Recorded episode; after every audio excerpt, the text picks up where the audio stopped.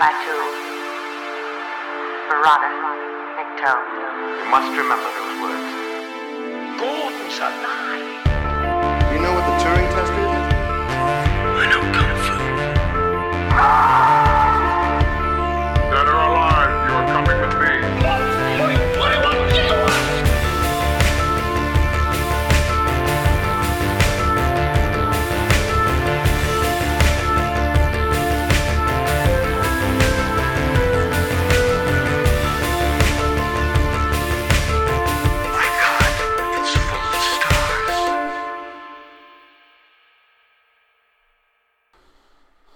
Ladies and gentlemen, welcome back to Stories Out of Time and Space. I'm your regular host, Scott Weatherly, and always on this episode, I will be joined by Julian Darius, and we have just finished Series 3. In the last episode, I interjected just as we were about to jump onto Series 4. So here we are, ladies and gentlemen, another bonus episode. The review continues. We're now four episodes in, and here we are with Series 4 of Red Dwarf. I hope you enjoy it, and I'm going to hand you over to myself and Julian. Yeah, I mean, and in fact, I think that's a great seg because Camille, which starts season four, is all about uh, Kryten and Kryten's development. Yeah, well, actually, I'd say the f- the first t- um, the first two are incredibly uh, Kryten centric uh, episodes, aren't they? hmm Because you get, you know, they sort of they come to this notion of, of you know Kryten trying to accept, oh, I don't know, accept who he is, working against the programming. Uh, The first two is um, Camille and DNA. Um, now Camille is sort of, you know, this is the one that starts with them doing the the what I think is one of the most famous and iconic moments of Red Dwarf is Lister trying to teach Kryten to lie. Um, in the most basic sort of like you know what is this? It's a banana. No, it's not a banana. It's a you know Bolivian police officer or whatever they say. Sort of like trying to get him just to sort of like just to say that it's not this, it's something else, and so he can call. Um, eventually, get round to calling Rimmer a smeghead, um, which is a great scene, and I love that scene. I think it's a really, really good scene between the two of them. Absolutely. Um, uh, but then he's obviously called off, and they go planet hopping, whatever, and they come across uh, a, a, a ship, uh, and on that ship, Kryten, whilst there, meets another android, um, and again, but falls in love with her pretty much instantly. Um, and this is again where we sort of like get this notion of androids and emotions and, and all this other stuff, and it's sort of like you know he's more than a robot, like he's more than an android, really. Um, but obviously, you know, to cut the uh, to cut it short, like you find out that she's not an android; she's actually a Gelf, which is a, pl- a pleasure Gelf, a genetically engineered life form. Um, and she actually represents herself or presents herself as the uh, a person's most um, desired um, know, pleasure, uh, lust, figure of lust, I suppose is, is the way to put it, isn't it? Really. Um, so you get to see each of the Red Dwarf crew what they really desire. Um, what are your thoughts on that? Uh, I like this episode quite a bit. Um, you know, I, I I love that. You know, Cat, for example, sees himself. You know, I mean, that's so perfect. And and as far as like missed opportunities, when those opportunities aren't missed like that, uh, you know, they really land and and, and really work. Um, and I think that while you know this episode starts with that kind of teaching Kryten to lie and teaching him to get beyond his programming.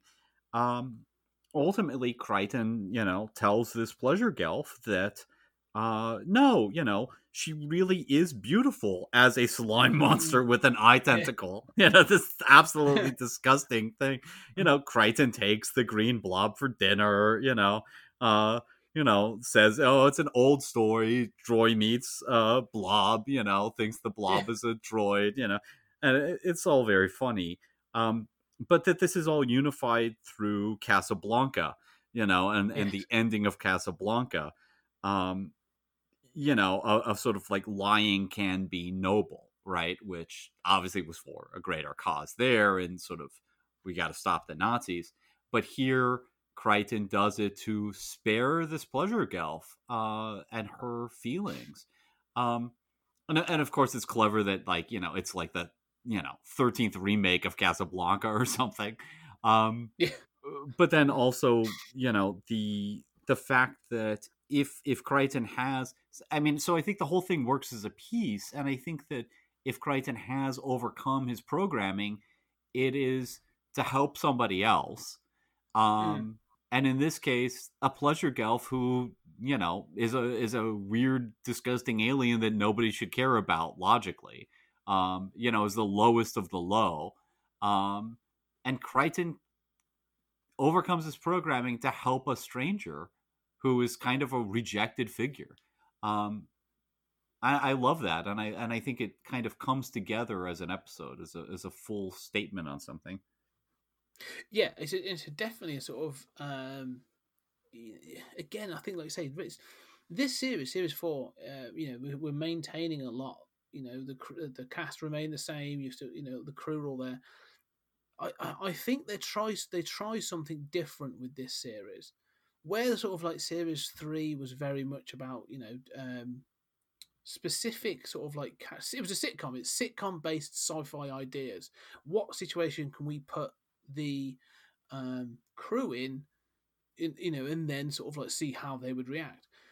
With this series, series four, I think there's a lot more thought put into.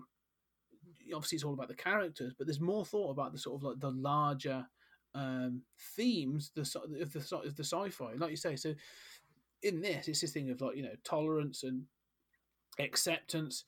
Um, I mean, yeah, the scene where sort of she reveals herself as being a as to what she actually looks like, and Kryten's like, for a large green blob, you're a you're a, you know you're a very attractive large green blob. and, the, the cat's response is like, really? She looks like something that dropped out of a whale's nose.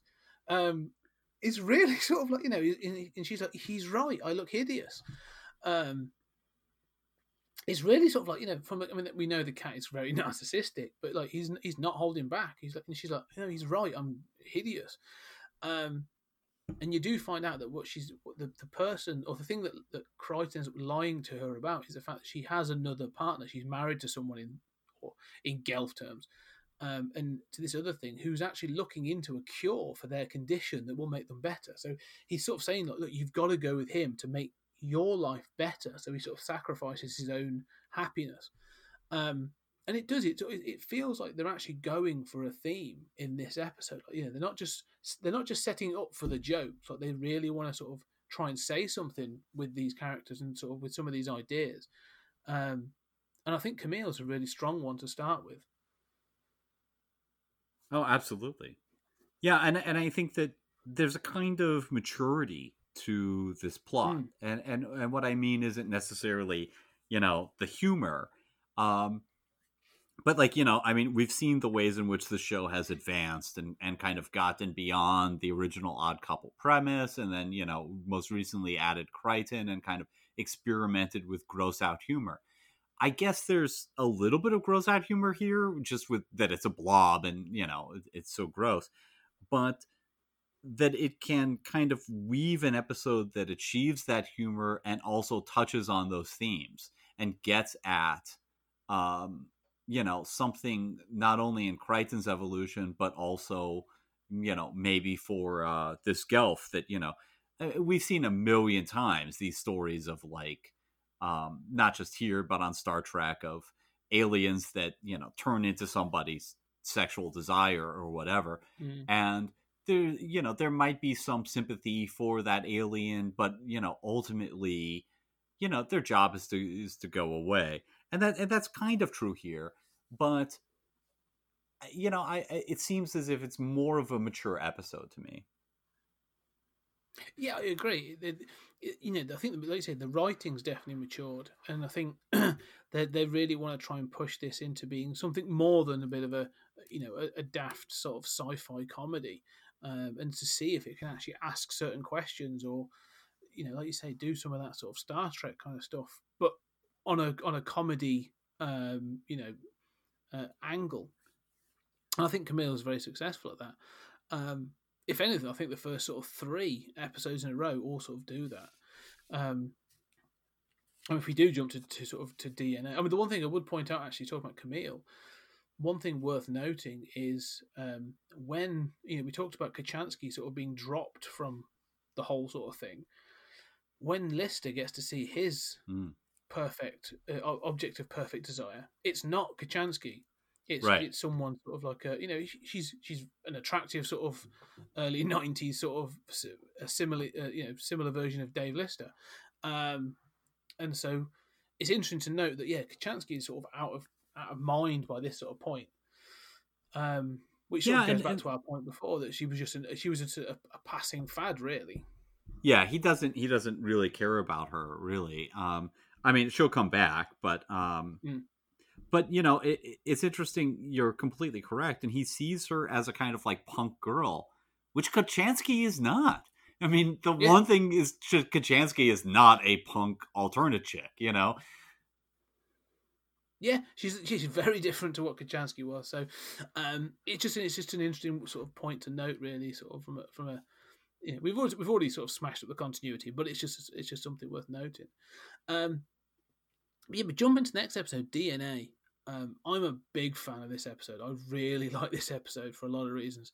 Um, but again, it's a very sort of Kryten centric episode.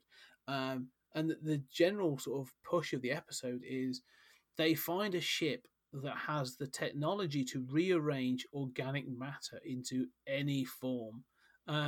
And again, it's sort of like you know, size doesn't seem to matter. There's no sort of like thing about actual matter, but it does it. So it's, you're able to turn anything in any or- organic matter from one thing into another. Um, and in doing so, the cat um, accidentally sort of traps um, through a series of incidents, the cat accidentally traps Kryten in the beam, and because he has some, you, you learn he actually has some organic matter in his neural net. Um, it turns him into a human, which is one of his biggest desires. Um, and this is also one of the things we've had in the show, as I said before, sort of like that careful what you wish for. Um, you know, sort of Kryten's had emotion and he sort of sort of formed a relationship and a, sort of a connection in that first episode and he's had to give that up. And now he's actually been given one of his truest desires, which is to be human. Um, and it doesn't go as well as he'd hoped. Um, yeah, what do you think about DNA? Uh, I like it a lot less than you do, actually. Um, All right. I yeah, I mean, I I like uh, you know, I think I, I you know, I like Camille a lot better. Um, I I think that seeing Kryten as a human is amusing enough. Um, you know, I I don't know. I mean, you know, there is that thing of like, um, you know, you see Brent Spiner instead of Data, and and you say like, oh, that's what he looks like without the makeup. You know, it kind of Yeah. takes some of the uh, illusion away. Um, you know, and and I I feel a little bit of that. I mean, there's some humor here, but I guess I I I you know I just feel like the the basic uh, setup um, of that device um, is not very interesting to me, and uh, and doesn't. It's really there just to get um, Kryten to be a human, um, Hmm. and I and I like the Kryten as human stuff. But then they kind of like have to end the ep- episode, and so you know, like the mutton Vindaloo is turned into a monster, and and there's a very silly monster chase.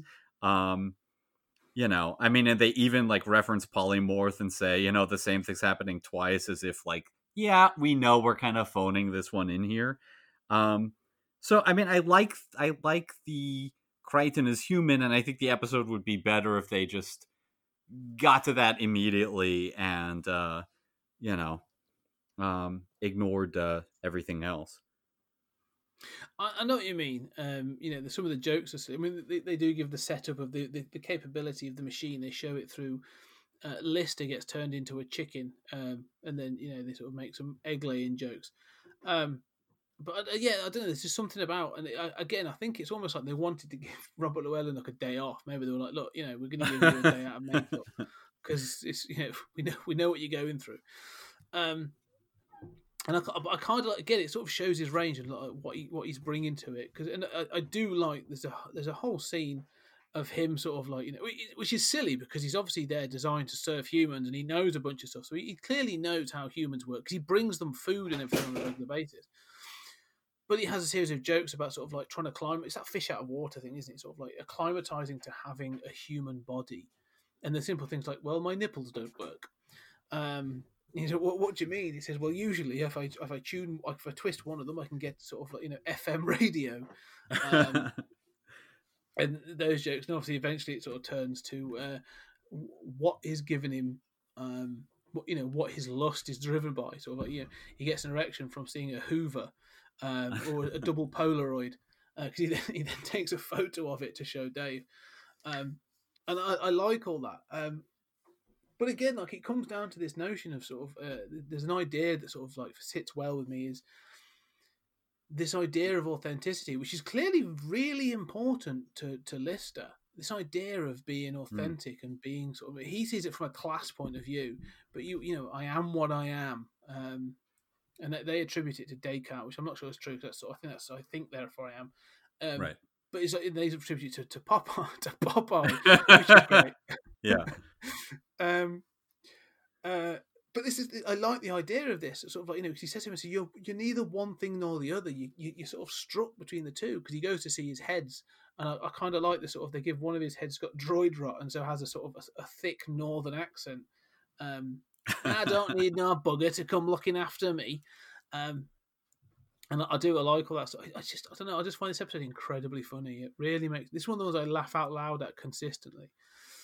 Um, Well, I, I, I so, do yeah, think I the know, I line. do like that. I do think uh, you know. I, I do think Kryten as a human works well. I, I I don't like that he has this organic brain that you've never heard of. Um, Yeah. you know, obviously that's just to get the the DNA device to work. You know, he says Kryten's turned into a human. My greatest dream come true. You know, that's true about Data. That's not really true about Kryten. I mean, he No. thinks he's going to Silicon Heaven, right? He doesn't. He thinks humans just die in their dirt. You know. Uh, you know, so I don't know. I mean, it's fun. I like the, you know, he complains about his eyes have no zoom function. Um, you know, above all, uh, you know, he- the funny line, you know, I want to talk to you about my penis. you know, like you know that's coming, but the way it's delivered is just hilarious. Um, and yeah, the spare heads do work. Uh, you know, the idea that apparently he's been switching them out. You know, uh, Hmm. they each have different personalities, and this has been like happening um, off scene through the through the whole show. I think I quite Yeah. like. Yeah, well, even even spare hand, even was it spare arm too, is, is got sort of, so, some sort of sentience because being left behind doesn't, it- you know, it gives him the V's because it's not particularly happy with that. Oh right, Um, yeah.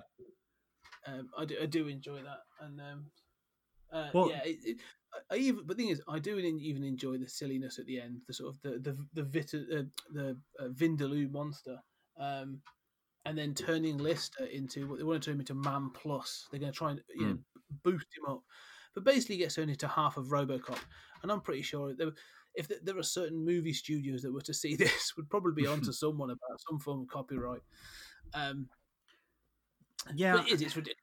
It's ridiculous, but I do. I don't know. I just really enjoyed it at the end of that episode. Yeah, I, I'm glad you do. I mean, you know, speaking of authenticity, I mean, this is where I think we were talking about it on the last episode, where Lister confesses he's a sellout because he went to a wine bar. You know, Yeah. um, where you know you're right that he seems to have this idea of uh, class loyalty and uh, of authenticity. I don't know. I mean, I guess that ultimately, I sort of feel like you know this is an okay episode. That if it were you know really a short about like okay, well, we kind of have to do the android becomes a human. Here's our take on it. That would be fine. I think it goes so far off the rails at the end.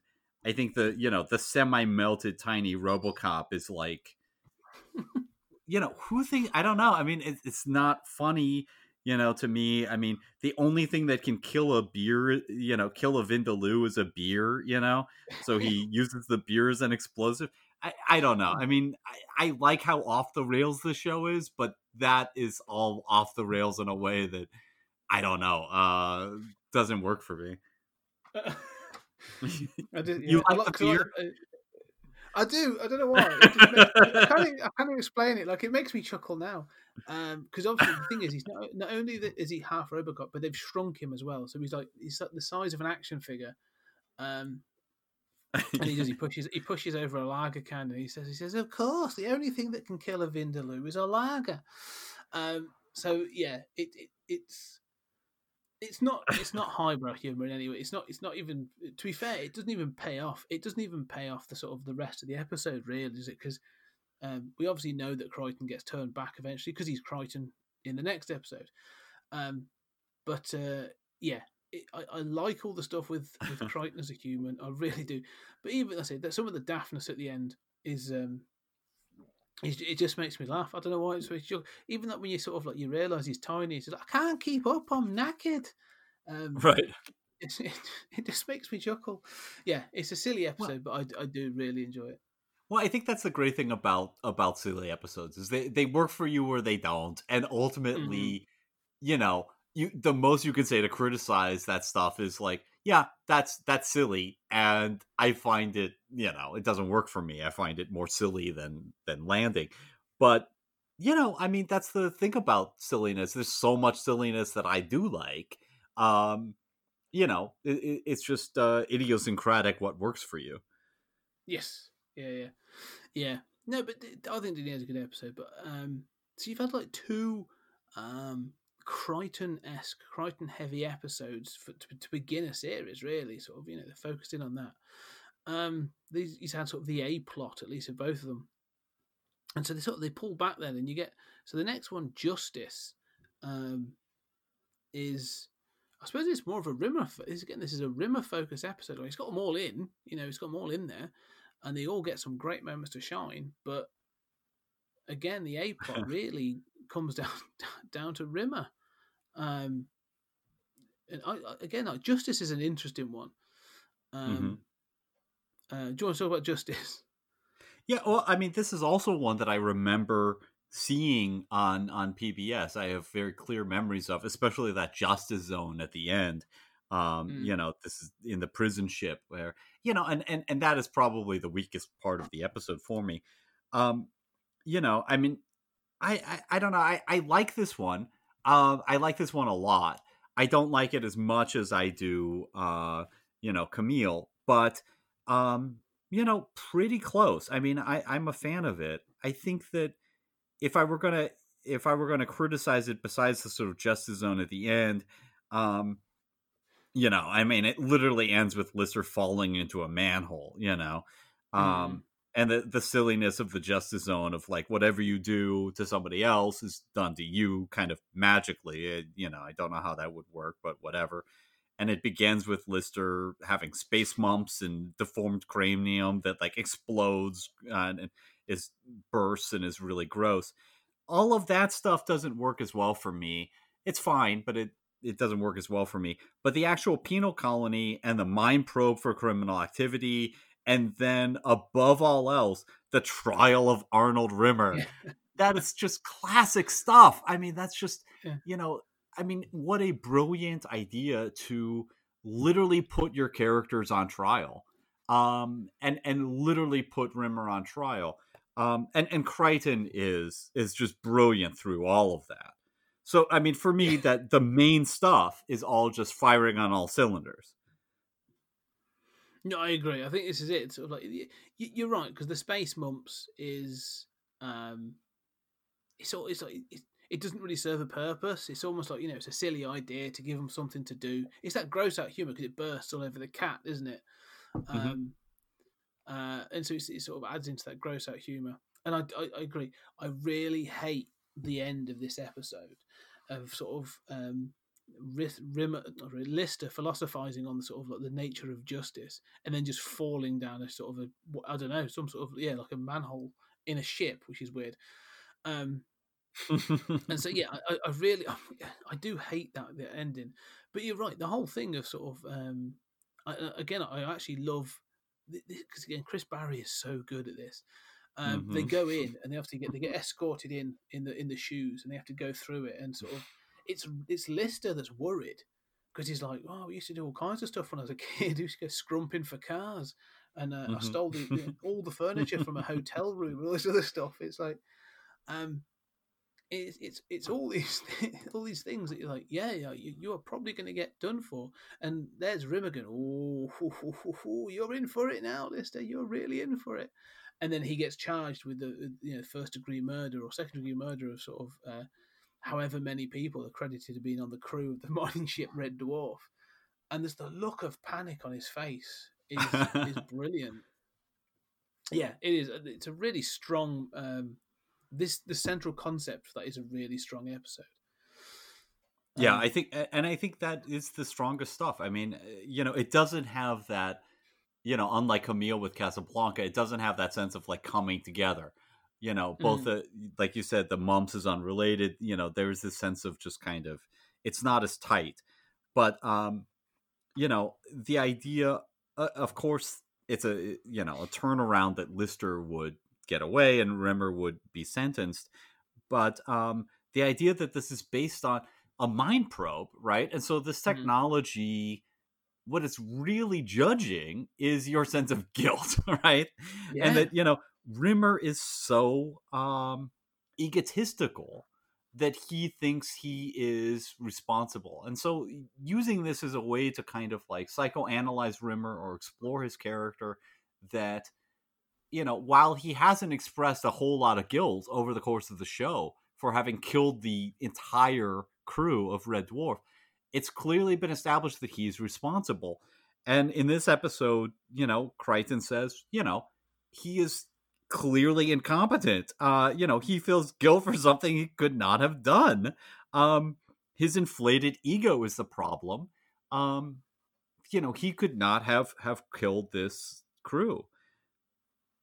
Yeah, and I love the fact that they keep sort of calling, they keep trying to sort of show it's the dialogue and the jokes in it are so good. he keeps sort of, he keeps sort of the way Rimmer sort of saying, "Who would you know, who would do this? Who would?"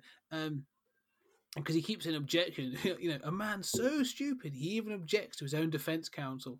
Who would put a man in? Who would put this man in charge of any duty that would actually destroy a ship?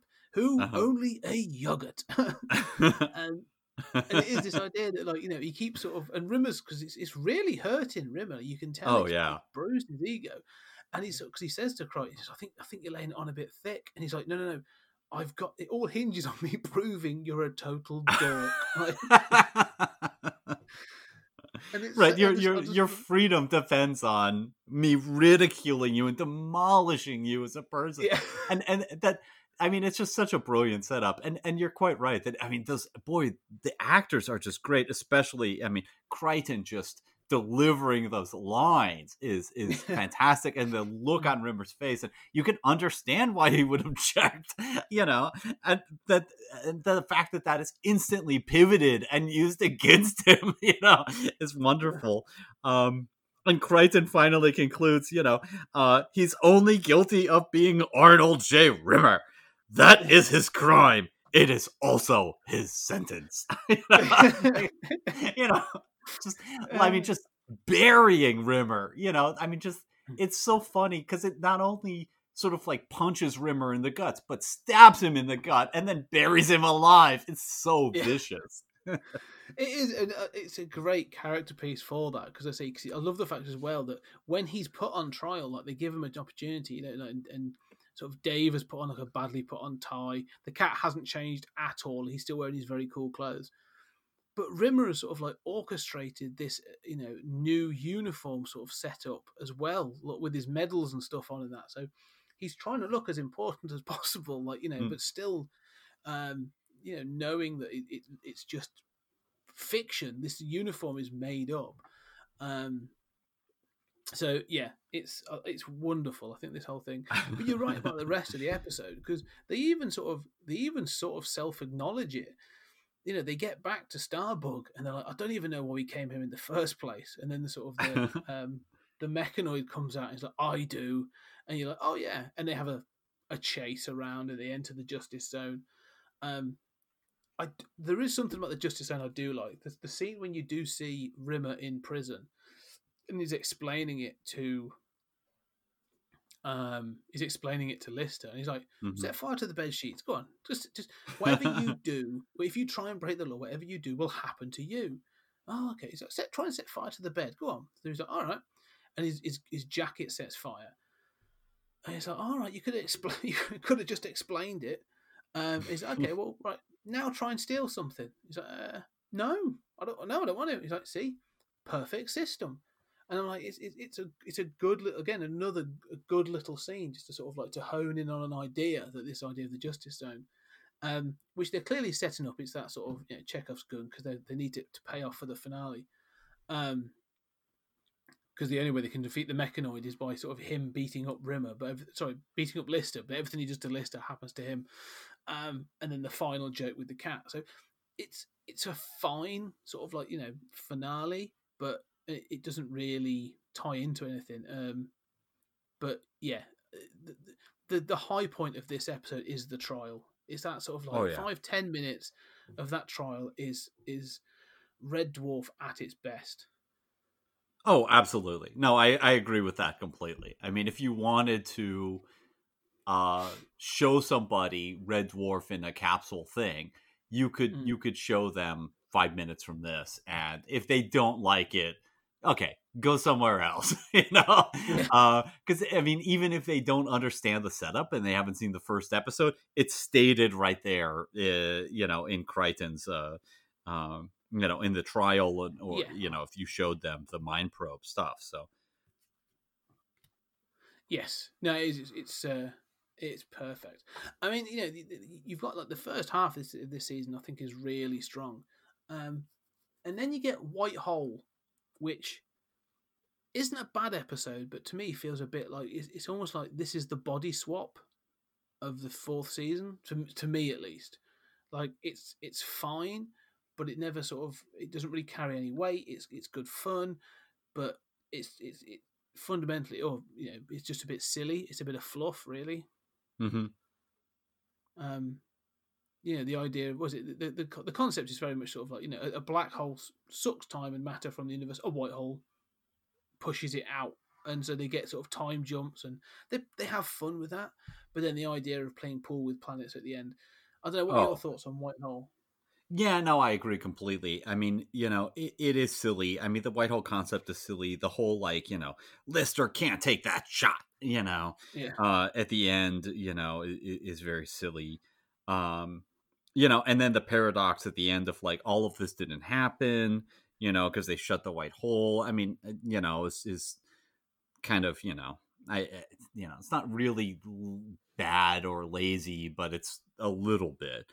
Um, I mean, I think what works in this episode for me is uh Holly uh having her you know 6000 IQ restored and then having to shut down and uh, uh, you know uh down to 3.45 minutes of life. All of that banter works great for me and all of the uh sort of dealing with the red dwarf not having electricity all of that stuff is is fun. You know, it, it takes them five days five days to go to the cargo deck, and of course you realize how big the Red Dwarf is, right? I mean, it's a Titanic ship, but that's never shown. You know, there's been nothing. Uh, I mean, we, we had that one episode earlier where we had them on an elevator. Yeah. Um, you know, but outside of that, there's no reference to how big the ship is.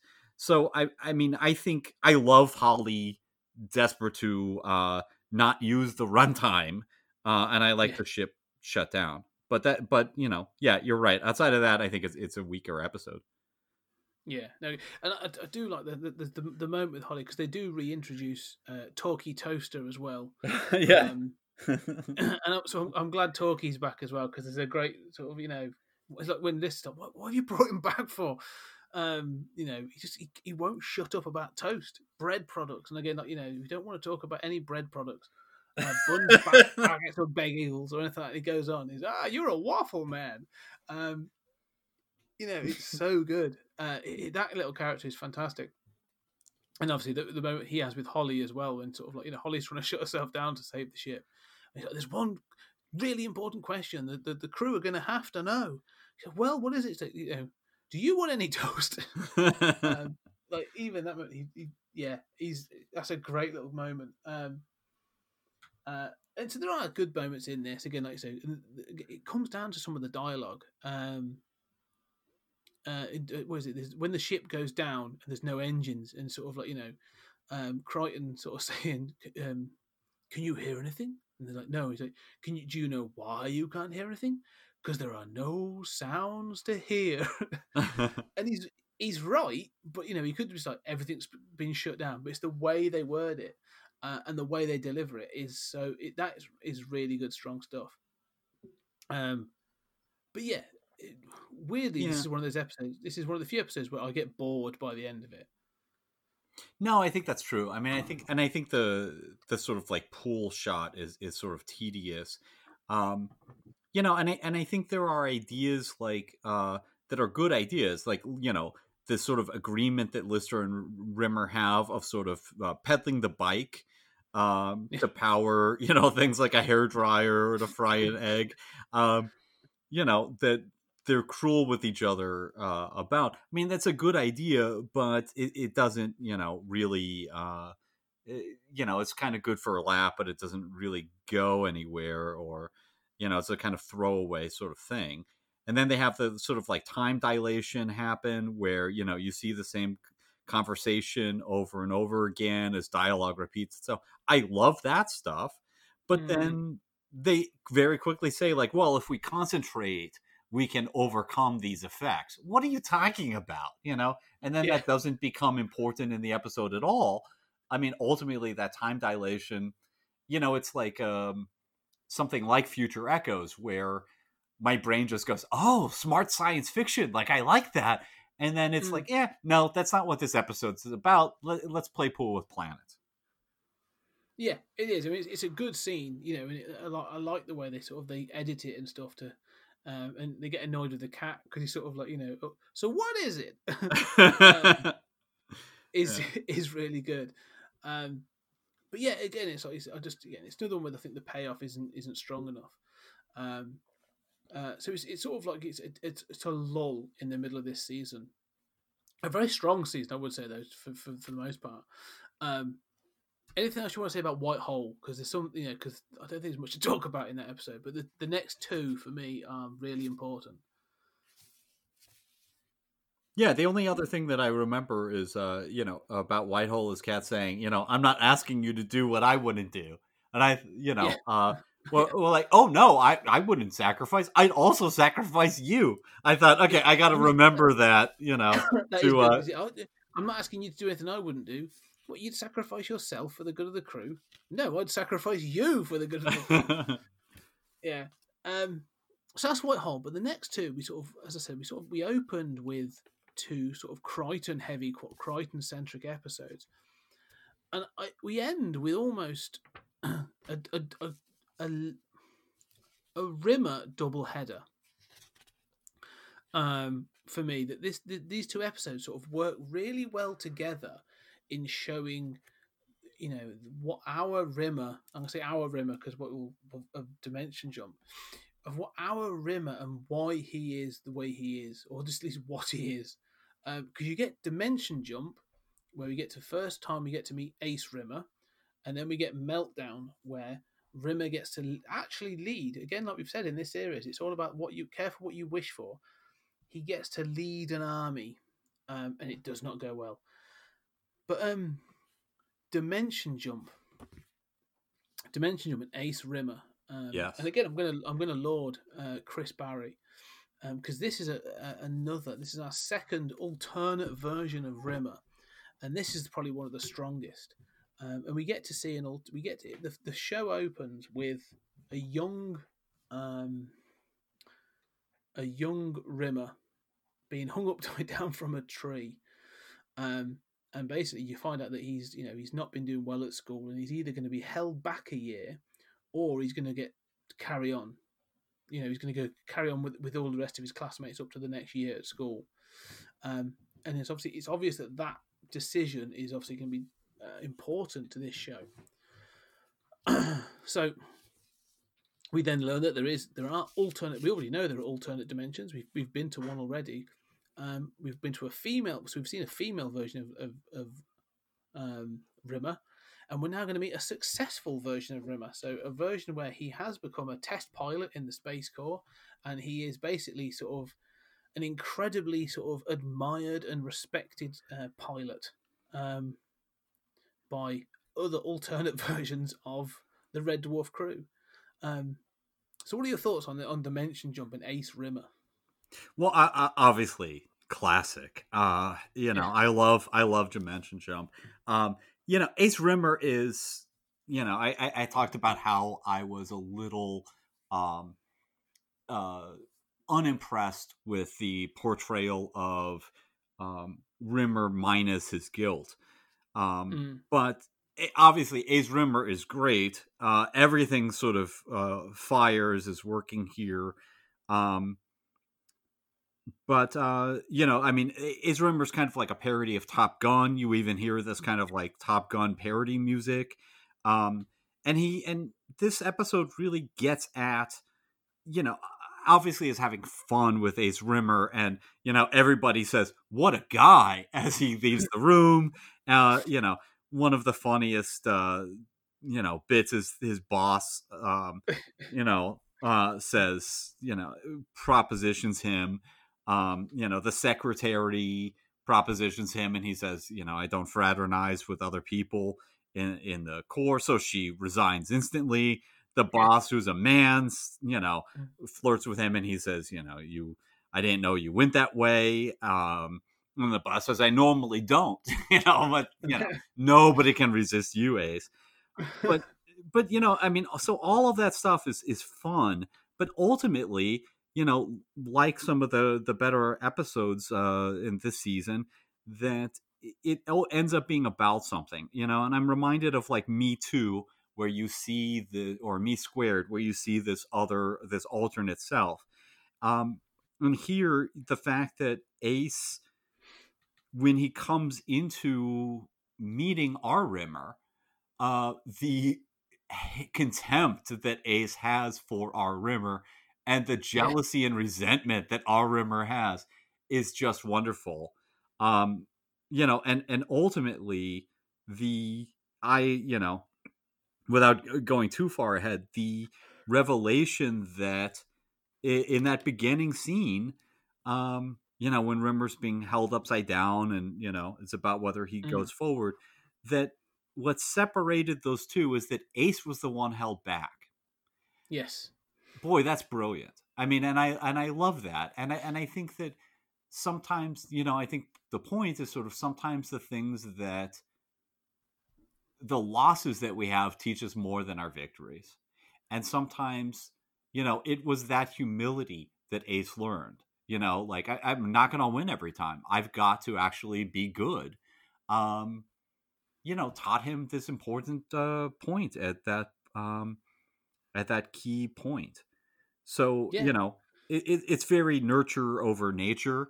You know, maybe to a Mhm. ridiculous point, but I mean, it, it manages to be an episode that's so much fun and also a brilliant commentary on Rimmer and actually has some deep things to say about, you know, maybe how life turns out for us.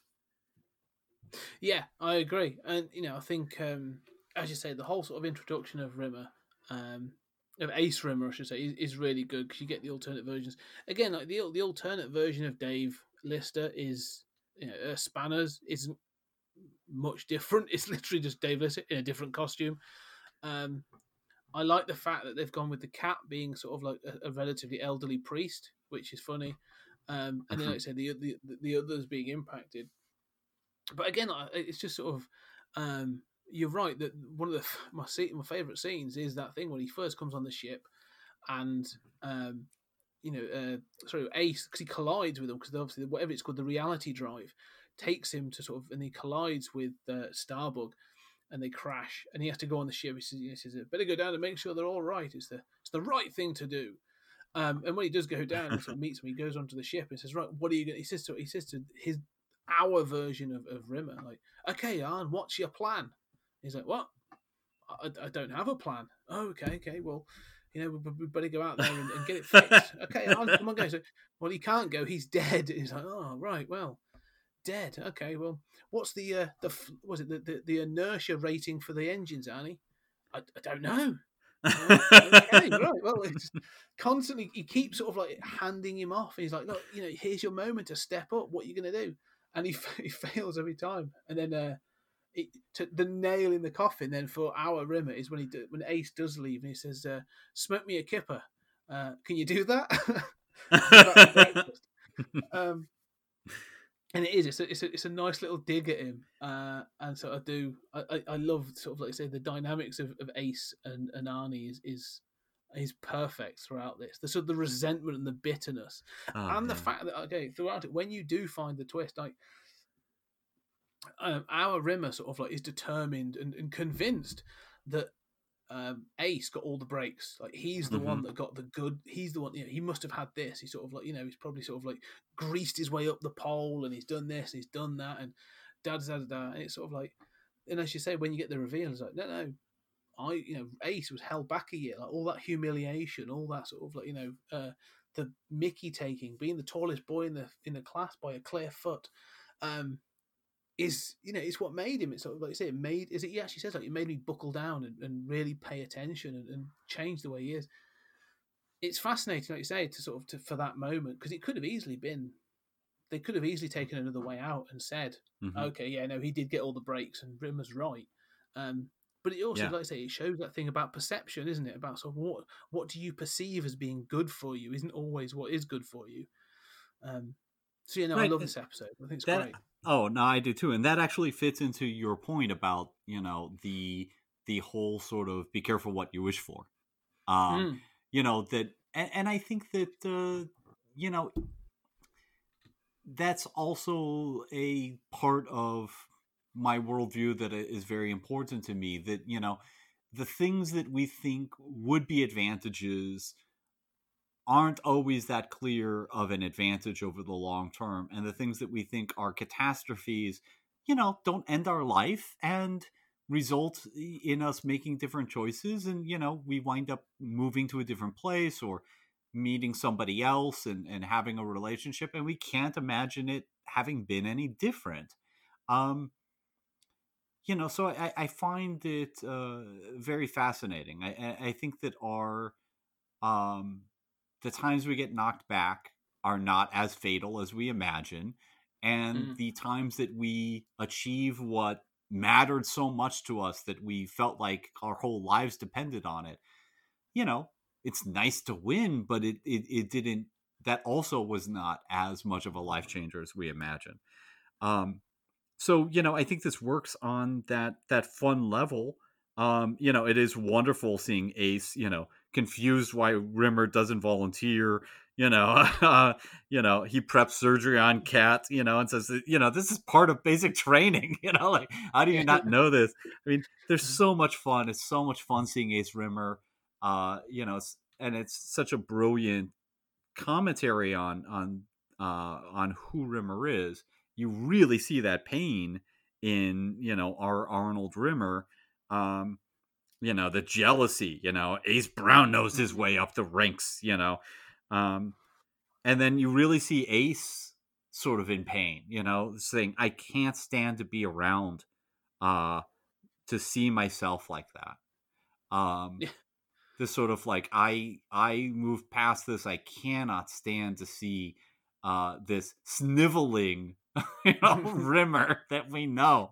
I mean of course that's also funny. It's wonderful. I mean if if there's any episode that really makes you think rimmer is just a sniveling coward and a waste of space at heart it's this episode. Yeah, totally. Well, I think this matched with the next one is, is a fascinating, um, you know, analysis of Rimmer. But again, like you know, the, the, that moment, the fact that like Ace actually admits to him, he says, you know, says, I've got there are you know, infinite numbers of uh, alternate realities out there, and uh, you know, maybe I will come across someone you know, more pathetic than him, but I doubt it.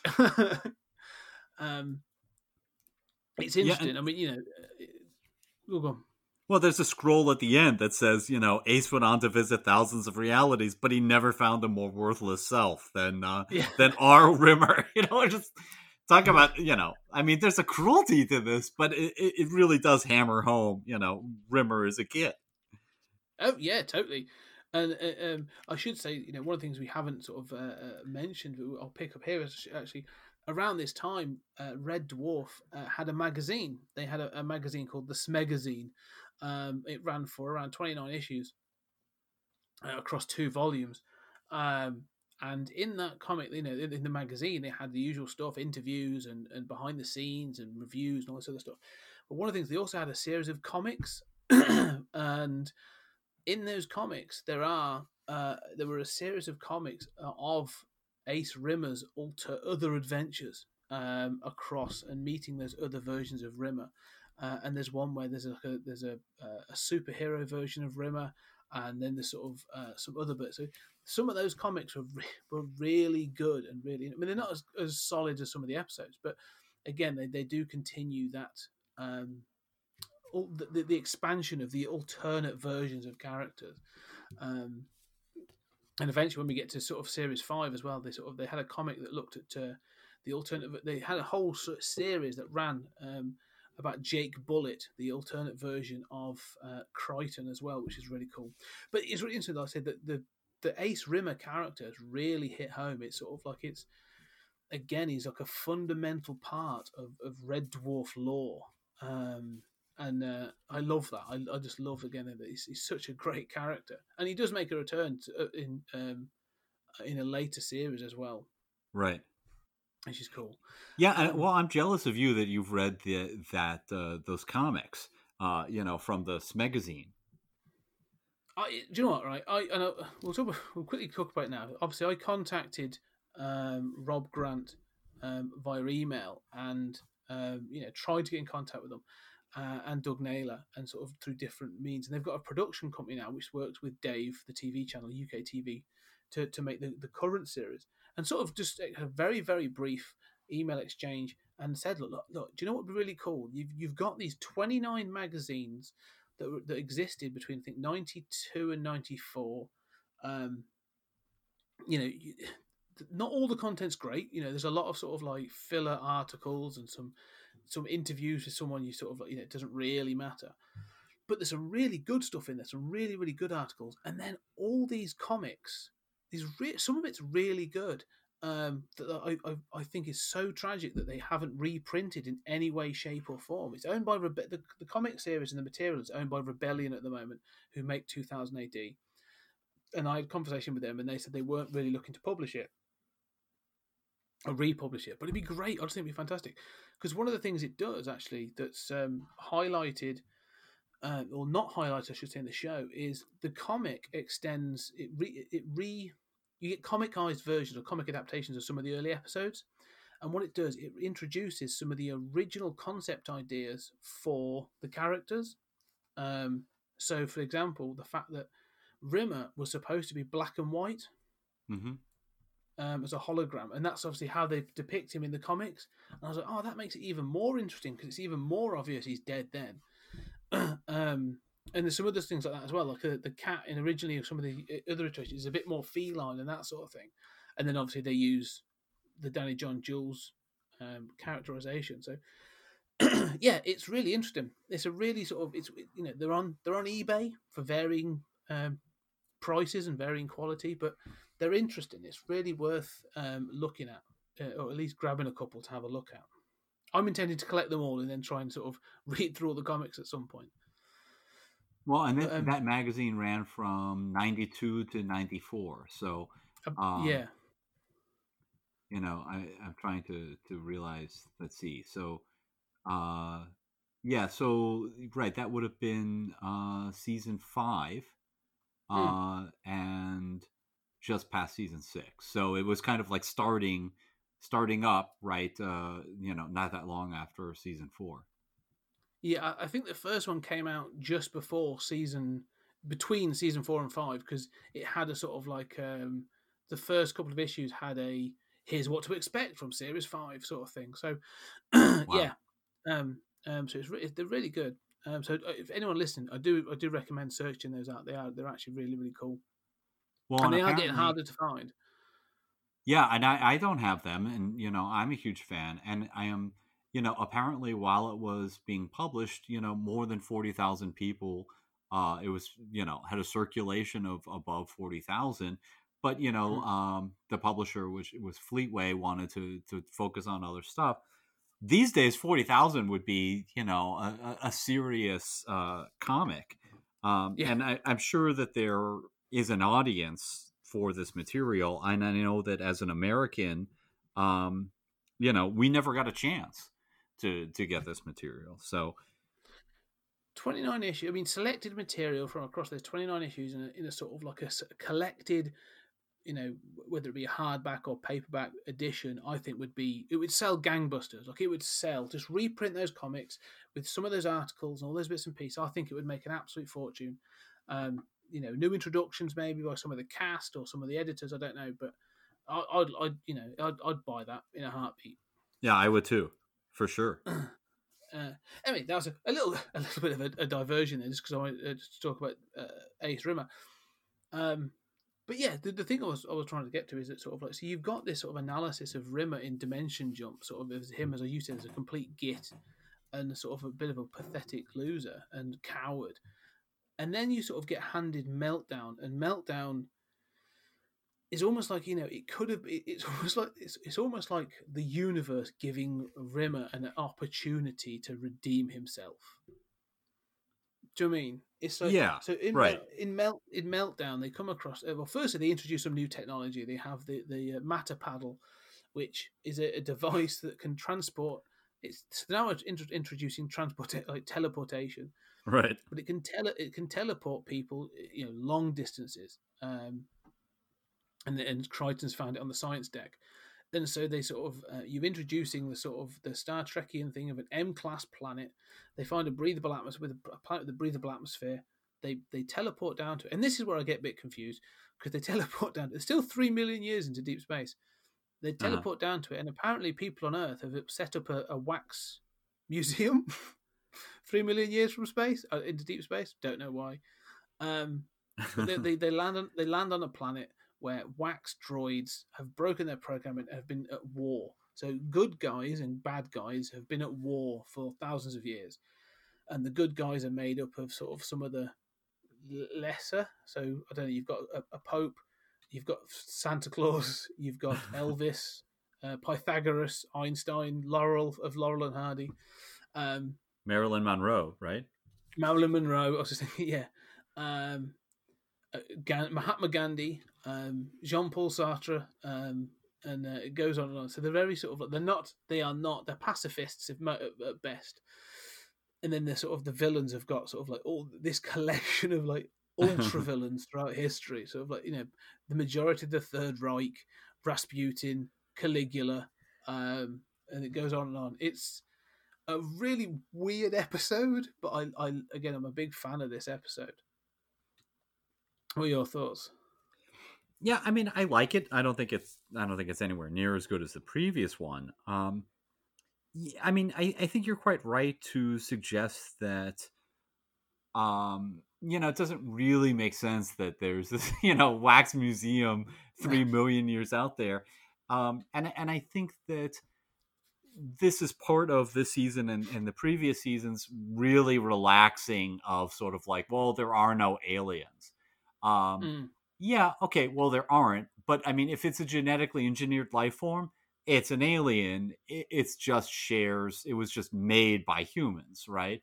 Yeah. Um, you know, you have androids. Well, okay, you know, depends what you classify as a life form. You know, then you've got like, I mean, when you've got like a a pod with a, you know, that's an escape pod from a, you know, from a prison planet. I mean, you know, i i- it's sort of semantics that you know this Mhm. is not a universe with with other life. I mean, although I like that as the original conception of the show. Um, yeah, I mean, I, I think what's you know what's interesting here is that you know you pointed out that sort of Rimmer has a chance to see whether in real life he would have been a Napoleon, and in a way he is. I mean, he takes charge, but ultimately, uh, you know, kills the village to save it, and is perfectly happy with that conclusion. Um, and so, in a way, he he winds up being uh, you know, as much of a git in this episode as the previous one. I, I'd say worse. I mean, you know, in, the- in the previous one, you sort of, and I agree that like Dimension Jump is, is definitely a better episode. Um, but in that episode, like you have that he is, um, you know, he's he, he is petulant, he is bitter, and sort of all that sort of stuff. In this, like he is willing to commit genocide just to sort of like bask in the, the glory of victory. Um, because basically what happens is he gets down there with Kryten. Because you also find out that uh, they've now added a- another dimension to Rimmer as well. Is that the thing that keeps that allows him to move around? Is inside him, buzzing around, is what they call the light bee. Mhm. It's a small sort of device that projects his image, and that's how he's able to see him. So it's not it's not Red Dwarf then that's projecting that image. It's a light bee that sort of like floats around inside him, which is quite interesting. Mhm. Um, so he's able then to sort of travel as well. So they travel out his planet with Kryten because they are they don't need to breathe, so they can sort of check if the atmosphere's all right. And again, it's sort of this goes back to what they sort of did with backwards, isn't it? Again, you have you have that same uh, separation. You've got Kryten and Rimmer, and uh, the cat and Lister, and they separate them on another another sort of like non-Earth planet. Um, and again, so, so, but when they find out that there's, there's this war going on, Rimmer steps up to take take charge and lead the uh, the wax droids, the good wax droids, um, and, and basically his plan is to attack the villains um, across the minefield under cover of daylight because they won't be expecting it. Um, yeah, it's lunacy, but it's uh, it's it's amazing. Well, it is a lot of fun seeing like you know Marilyn Monroe uh, charging with the gun, and you know like Saint Francis, uh, and and all of this stuff. I mean, I think a lot- yeah, I think a lot of the fun is just sort of the fun of this mashup, and you know, and ultimately it's it's Westworld, right? I mean, it's Yeah. it's it's what if there were a West- Westworld with all of these famous people in it? You know, you have Hitler, you have Abraham Lincoln. You know, uh, let's have fun with this, and and it does. And you know, Lister has a line. You know, you've taken a group of holy men and pacifists and turned them into the Dirty Dozen. Um, and that's essentially the premise of the episode, right? Hmm. Yeah, and again, I think this is one of those episodes that sort of like the concept is incredibly silly, but again, the dialogue is is good, and I think the you know the the cast are on form. I mean, you know, Lister and the cat get taken uh, captive, and one of the first things is like Lister's trying to figure out what they're all doing because he's like, "What are we doing in Nazi Germany? Where are these guys?" And then he starts to identify that they're all like from different periods and there's uniforms and all this other stuff, and they're actually building a gallows for him and Cat. And, uh, is great because Cat starts, with, "Oh, I don't want to, I don't want to be hung. Um, but then the, they, they, they lead, so he's like, oh man, they're leading somebody out. There's a, there's a firing squad, and you never get to see it. The viewer doesn't get to see it, but Right. Lister gets to see uh, Winnie the Pooh get taken to a firing squad. yeah, I know. right. and as, again, it's a, it's such a silly concept, but like Lister's re- reaction is like, that's something no one should ever have to see. um, it's yeah, it's little moments in this are so funny. I think it's really good. well, and and this Um, is you know earlier I said that like um, you know there's nothing wrong with being silly, and it sort of works for you or it doesn't. I mean, this is for me just kind of delightfully su- silly. Um, it's so it knows it's over the top. I mean, you know, it, it, it tells the viewer that constantly. Um, you know, when um, when you've got uh, characters being mugged by Elvis and the Pope, you know, uh, there's Yeah. no doubt that you're over the top. Um, but again, you know, the you were saying that this is even more sort of cynical about about Rimmer than uh, Dimension Jump. Um, yeah, I mean, you're right. I, I and I think that like um, like with Body Swap, I uh, felt that yeah, there's something um, leaves a bad taste in my mouth about Rimmer's actions in that episode. It's just a little too mean. Um, and here, like in the previous episode in Dimension Jump, you sort of, you know, you feel as if Rimmer is a terrible, broken person, but he's ultimately petty. You know, he's Mm. ultimately not evil, right? I mean, he's not a menace. Uh, he's just a terrible human being. Um, here it's he causes genocide. I mean he kills all the the the goal is to uh you know turn up the thermostat and melt and literally kill all of the the good guys and the bad guys made of wax. And the show knows unlike in body swap like the show knows this is abjectly terrible and rimmer has done something unforgivable. Um and uh yeah, They even call, I, I like that because again they call it out. You know they, they will they'll, they call it out at the show because he sort of uh, they come back because again he's put himself in a sort of like a World War Two sort of general pattern um, kind of you know uh, uniform, hasn't he, sort of thing. and um, you know he, he marches back in because they've saved the cat and, and Lister, um, or they at least they've escaped, and um, but they, he, he's got them tied up, and he walks in. He's like, "It's VW Day, victory on Wax World." And uh, you know, Lister starts calling him and saying, "Well, how many of Arnie's army survived?" And he's like, "Well, you know, we haven't really had time to collate all the information and all this thing, but uh, but roughly uh, about none of them." um, and he's you know, and he says, "He says, well, shouldn't we go out and bask in the glory? The vile menace that plagued this planet has has been beaten, or is you know is gone." And uh, Lister's response is like, "No, it hasn't, mate. You're still here." right right. And it's sort of you know it's this thing the show is willing to acknowledge that like you know he has li- literally just wiped out the population of a planet like um whether it was you know it may just have been a bunch of wax droids but they've started over thousands of years they've started to break their programming.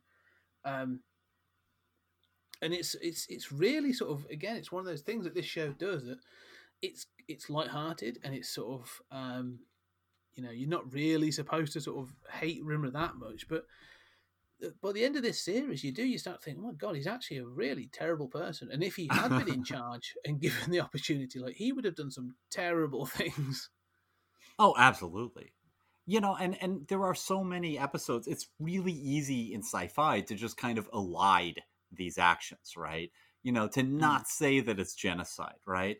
Um, you know, oh no, all of our, you know, there was um some plague that I unleashed and now the entire population of robots is gone, you know.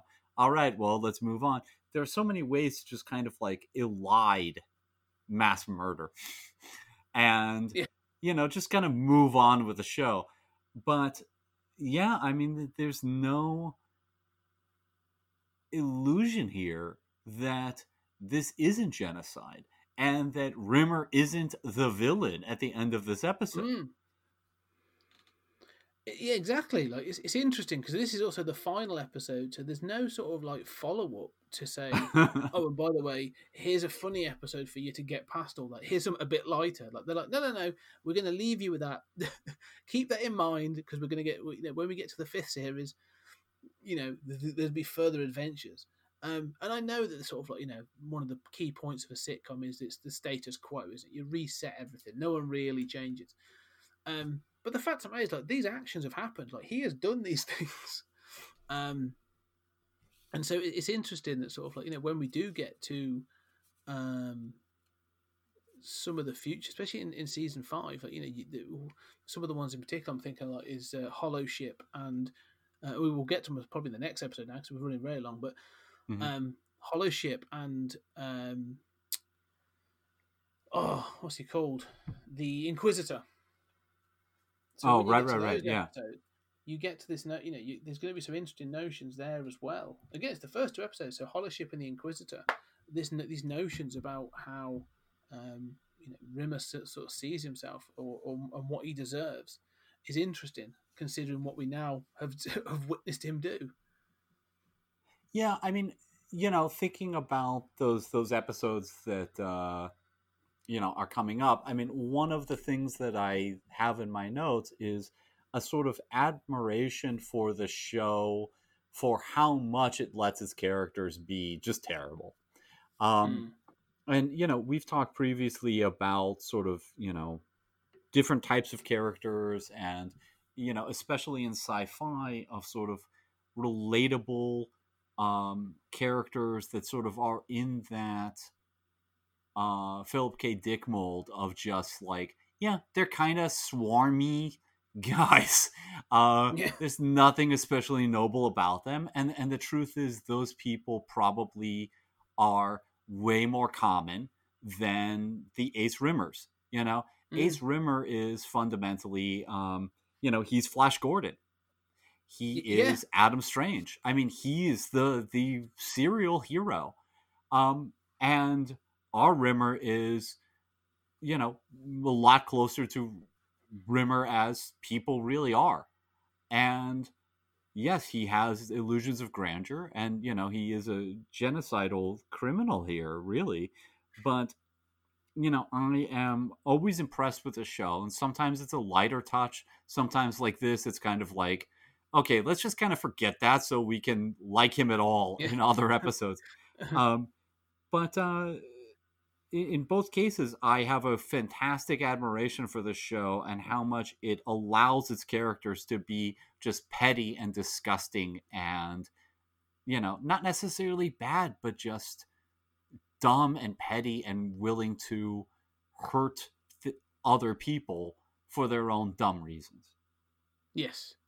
No, I know exactly what you mean. I mean, they allow them to be human. Is is really you know they they allow them to be sort of flawed and um you know in that way and um I mean you can it's probably one of those things you can only really ever get away with on TV in comedy. It's sort of you know, it's quite a it's quite risky really to be funny and um you know, they have done it with other characters, but to have the whole crew be that way um, is is interesting, and to have maintained it. You know, the the, the show has changed, um, shifted gear really from those first two seasons to, to these in particular, um, and so it is interesting that yeah, this is the you know this is the show this is the show that we love. Um, you know, really admire, and we're happy to admit that. Yeah, the characters in it are actually they're all pretty, to just to varying degrees, pretty despicable. Yeah, absolutely. And and that goes, you know, that goes in the face of the sort of dominant thinking. I, I mean, granted this is a comedy, but the sort of dominant thinking of well, we've got to make these characters more likable, which Mm. you know, obviously in, in, in drama uh, happens all the time. I mean, it happens in science fiction. Um, you know, and, and yeah, there's more room for them to be despicable in a comedy. But um, you know, and, and maybe the fact that they're they're British gives them a little more freedom there. I don't know. What do you what do you think? Um, I think you're right. I mean, again, we sort of, we talked about it before. this notion of sort of British sitcoms um, have a tradition of the bastard being the protagonist. You know, you're thinking sort of like Blackadder, Basil Fawlty, um, you know, even sort of other co- sitcoms that are a bit more light-hearted have always had that sort of that tone. Um, or you know, everything from Porridge, which was set in a prison, um, to um, a pair of grifters, in Only Fools and Horses, which is a you know a beloved sort of um, British sitcom, sort of like, you know. Uh, yeah, I think I think it's just we're sort of more accepting of watching these people. To be perfectly honest, I'm, I don't know why. Um, it's uh, an interesting one, but yeah, I, I definitely think um, it, it, it's more of a British trait uh, and, and a cultural thing to allow to to sort of accept and to see these people in, in these situations. Well, it's definitely something that sets Red Dwarf apart, and it is, you know, it that was one of the things that as a kid, um, you know, I mean, as a as an adolescent, made Red Dwarf so shocking to me. Uh, you know, that not only was this a show where the ship could explode in any given episode, um, or everyone could die, but um, you know, the, you could kind. I wouldn't say there was no one to root for, but you certainly were not rooting for a hero, right? I mean, there's no. Captain Kirk, there's no Captain Picard, there's no Ace Rimmer. Um, you know, there's just people being petty, and even Kryten's petty.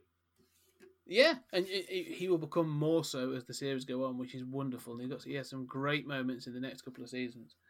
Um, but that's it. That that's sort of like seasons three and four. So I think really you know, we're taking these by a, a couple of a couple of seasons a block, and I think I'm really pleased with sort of you know with, with four seasons in, and um, I think I'm really enjoying this deep dive now. I'm really getting into it now. Sort of uh, this rewatch is making me consider a lot of it again. So. Um, yeah, so I think really the next episode will probably be five and six. Yeah, sounds good. I mean, I, I am enjoying rewatching them too, and I actually have not never seen the last couple seasons. Um, so I will be watching those for the first time uh, when we get to the the end of our deep dive. But um, you know, it's really wonderful to to explore Red Dwarf again. I mean, and I have one of the reasons why you were talking about the magazine, you know, the Smegazine. Um, you know, I never have had that kind of community about Red Dwarf. I mean, I've been to a Star Trek convention. I mean, uh, you know, I can go online and find, you know, um, you know, people who are into this or that. I mean, when I, I don't like it nearly as much as Red Dwarf, but you know, if you you know watch Battlestar Galactica, you can have a conversation with a random person who likes sci-fi and they've seen it or most of it, and you know, you can have an intelligent conversation about that. I've never been able to know, never known anyone who was into Red Dwarf, except you know people who are like, yeah, I kind of remember that from when I was a kid. It's like, okay, all right, I know what that is. You know, that's fine. So it is really wonderful. I mean, you are my community, Scott.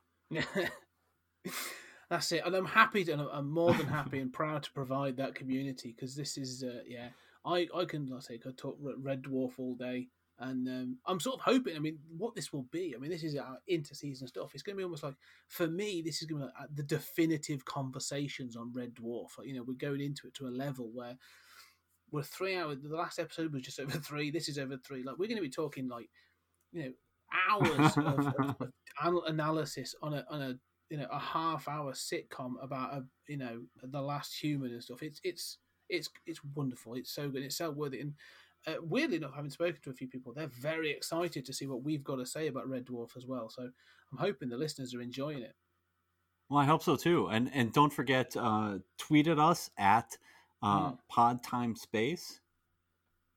Yes, definitely. Like, let us know what your favourite episodes are.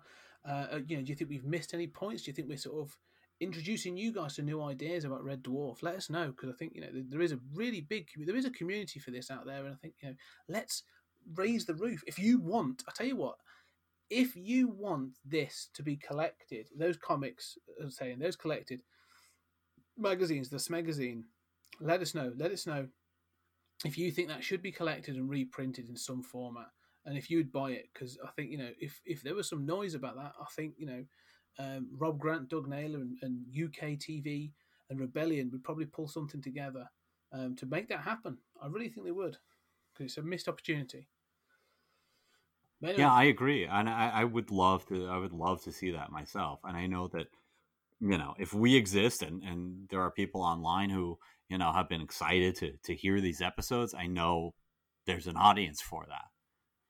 Definitely, definitely, most definitely. But anyway, Julian, thank you very much as always for your time and uh, uh, Well, you too, Scott. traveling through space with me. And, uh, for all those guys out there, we'll we'll catch you on the next episode.